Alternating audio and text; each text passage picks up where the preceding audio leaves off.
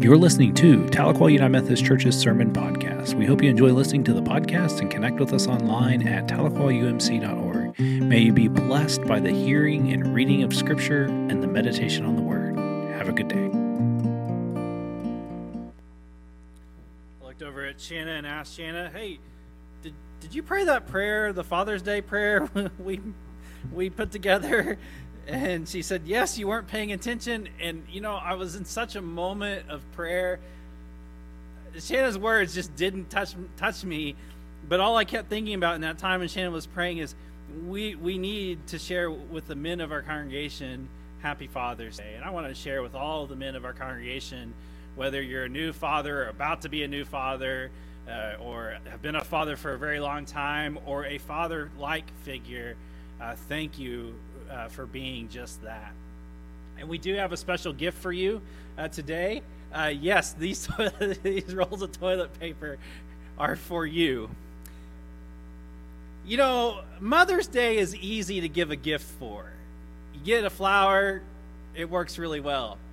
Father's Day in the church is a little bit more difficult because you can't do golf ball type things because not every father golfs. You can't do fishing things because not every uh, fisherman fishes. And so we did. We've done candy for the last like three years, and so like I wanted to do something different, and the Holy Spirit struck me as I was pulling into my pulling into our uh, garage, and um, we had an overabundance of toilet paper to share. For some reason, we had two boxes to share, and you know, I thought, you know, what a great gift for Father's Day than a roll of toilet paper for our dads because, well, it's something they can use. And so we'll give this gift to you as a sign of our love to you, and may God bless you as you use it. Dear Lord, things that I never thought I'd say in, uh, when I was in seminary. You know, we are called to be peacemakers. We are called to be people who, who share the good news in such a way that it brings people peace, love, hope, and joy. And, and I invite you to think about how, in this last week, how you have helped be a peacemaker. I invite you to think about the ways that you've brought forth unity. I invite you to think about the ways that you've helped someone who may have been struggling throughout their week. Mike Slaughter, in his book, Revolutionary Kingdom, he has this great line where he says, People will not find Jesus in our political alliances, denominational divides, or doctrinal arguments. Love wins.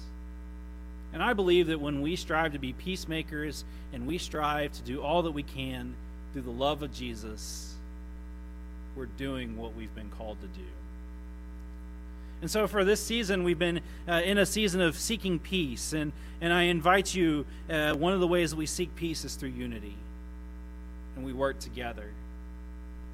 And we can't have unity without you and I. It's not something that you, one person can do uh, by themselves. We need everybody to work towards the common goal of bringing forth the kingdom of God, in which Jesus calls us to go and make disciples of Jesus. And so, with that in mind, I want to read with you our scripture reading for today from Psalm 133. Listen to these words. Look at how good and pleasing it is when families live together as one.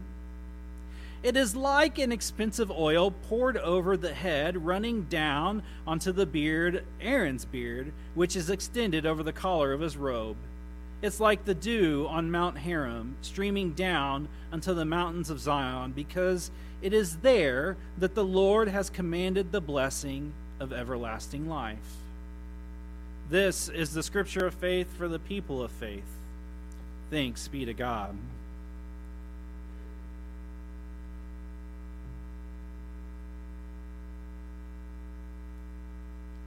Unity in this day and age is a struggle. And it's a struggle because I think we've forgotten what our common goal is. In the church, it's Jesus. I love Slaughter's line in his book. He says, Our stance is Jesus, everything else is a conversation. Shanna shared that line with you a couple weeks ago. I've shared it with you a couple of times. But our stance is Jesus. We're reminded that in everything we do should point people towards Jesus and how Jesus modeled his life, not how we want it. Because sometimes, let's be honest, Jesus stretches us, doesn't he? He pushes us to look beyond what we feel are the norms. He pushes us to look beyond our noses and to look towards the bigger world. How often have we gone our own way and have never been satisfied? But when we let go and we allow God to work on us and through us, we find that peace in our own lives, which brings peace everywhere else.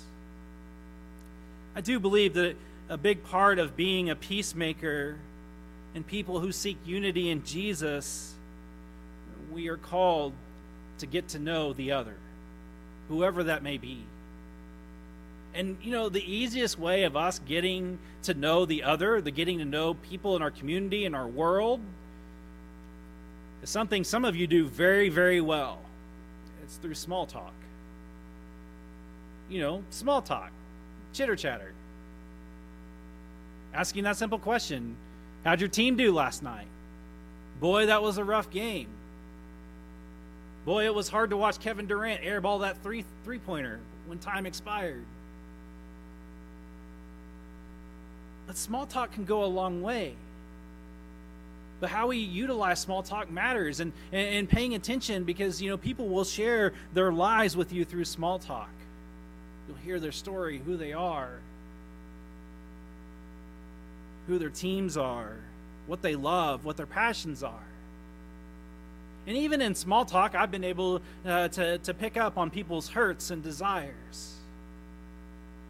And, and, and that's where we can work together. And in learning people's passions, hurts, and desires, we can, we can see where Jesus can be or needs to be and say, hey, let's work together towards this. And we let go of ourselves and we listen to the other. Because, you know, that's what Jesus did. He, he listened to people's passions, he listened to people's hurts, he listens to people's desires. How many times did Jesus say, Your faith has made you well? So many times. We have to be an active listener.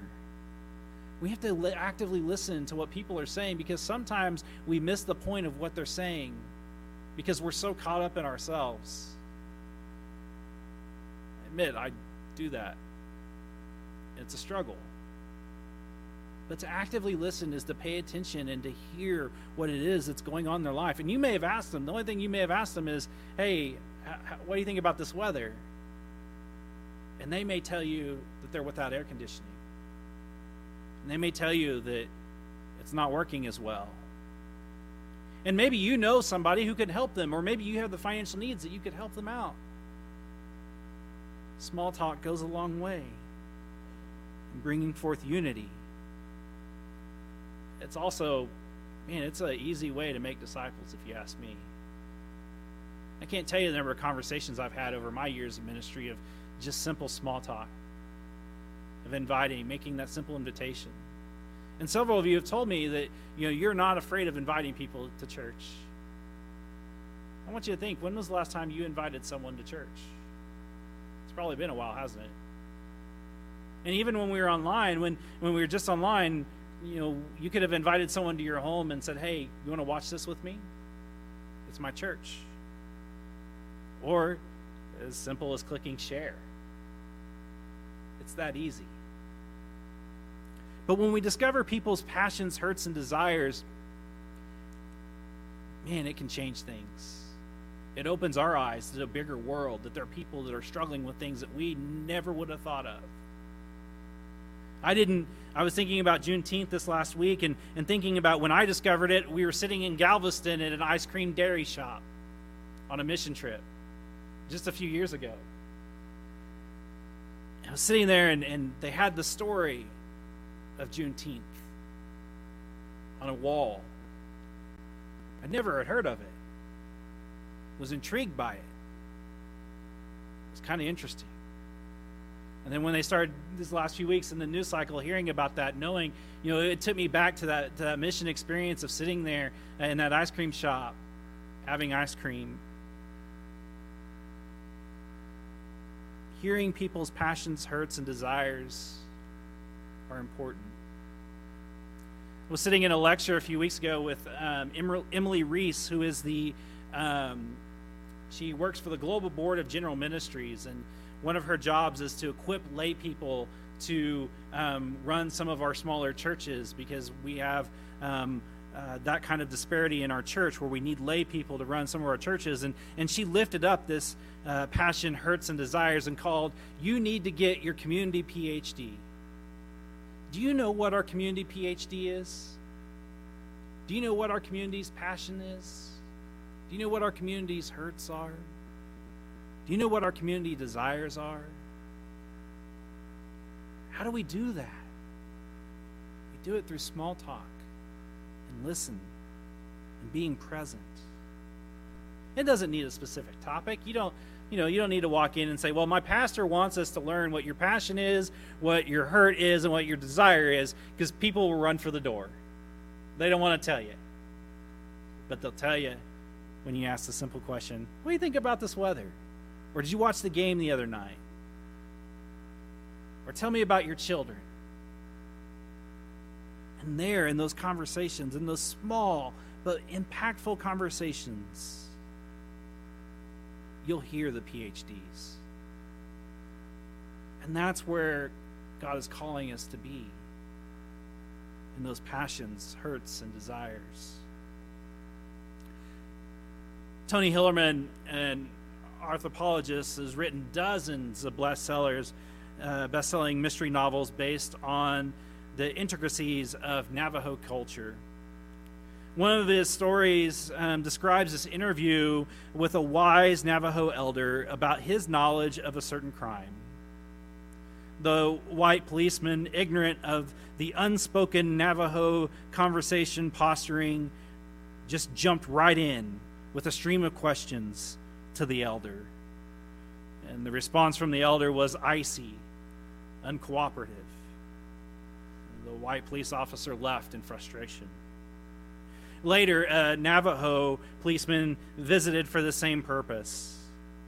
He walked in and said nothing about the crime, but sat silently in the presence of his elder. For two hours, the old man banters about the Navajo nation and their families and his fear for the younger generation. And then there was a pause. And the elder sat down. And the policeman reflected that he needs to ask a few questions about a certain event. And the old man tells him everything he needs to know. Why, you might ask? Because there's a certain delicate elegance to the Navajo ways, the author responded. That when a visitor has shown proper respect, when he has listened well and hard, when the host then pauses, a silent permission is then granted. You have respected me, now I will help you. I think the Navajos are onto something. Small talk is a transactional thing. I will listen to you, and then you can listen to me. And that's how we build unity. Far too often, we, we hear something we don't like and we shut down immediately. But if we listen to actively listen, to, to, to hear where Jesus may be or where Jesus may be calling us, if we slow down and just listen, could you imagine some of the conflicts we would not be in?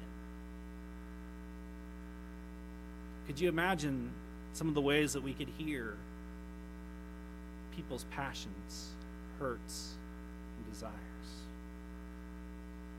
And you know, you don't even need to ask that question. You just need to be present and to be an unanxious presence as people may share things that you don't want to hear, but maybe you need to hear them. Maybe that's Christ pulling you forward. Only the Spirit knows. So I invite you to have small talk this week. But I want to hear your PhDs because that goes a long way. That allows us to know what we need to be doing as a church. Because it's one thing to, to hear what your passion is, it's one thing to hear what your hurt is, it's one thing to hear what your desires is, and, and, and you can do that. And but we haven't done that lately. We haven't taken stock of what we have available. And so I want to invite you over the next week to do that, to help me discern a way forward. Because we're in a new time of life and ministry of this church. This is a new chapter where things are going to be done differently. We're not going to be moving back to the old ways. We're going to be moving forward in a new way where the God is calling us. And yes, it's going to look different. Yes, it's going to be hard. And yes, it's going to mean that some things that we love are going to go away, but we're going to move forward because God is calling us forward, not backwards. He's calling us to be united in love, united in grace, united in God's presence. Because it is pleasing to God when we're united. That doesn't mean we have to agree. That doesn't mean that we have to like be hand and foot and agree that everything is this way. It just means that we are going to agree that Jesus is our calling. Jesus is the center of what we do. Jesus is what we are about. And everything else is a conversation. And when we let that go, when we let ourselves go, and we allow Jesus to be the center, we become an unstoppable force for the kingdom of God to be made known and real, and peace happens. But we can't do that until we listen. We can't do that until we let go of ourselves and listen to the other. Our neighbor. Love God, love our neighbor. Those really easy commandments to follow, aren't they? So I want to hear from you. If you go to this website, and Nick's going to post it here for you, uh, you can do it on your smartphones, or I will send this out to you so that way you can click direct link to it. Please make sure that when you put in the PhD TUMC that it's all capital, because uh, if not, you get some other weird thing. I don't know. I didn't try that, but it does need to be all capital. And I'll email this out and I'll put it on our Facebook page. But I want to hear from you.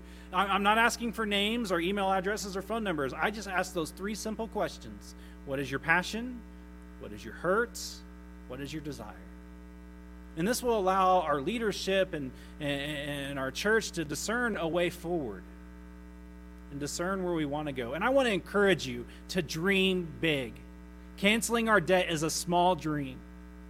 Living out God's faithful mission into the world, that's the big dream. So dream big. Or as I was told one time in a uh, budgeting meeting, dream as big as your eyes can go.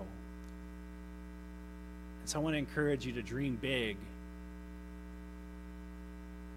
and let your PhD be known so that we can be peacemakers and love sharers and light bearers for this world. Because that's what Jesus calls us to do is to bring unity and love and we can't do it alone. We need everybody. And so I invite you in to small talk. I invite you to get to know your neighbor. And I invite you to love unconditionally. Let us pray.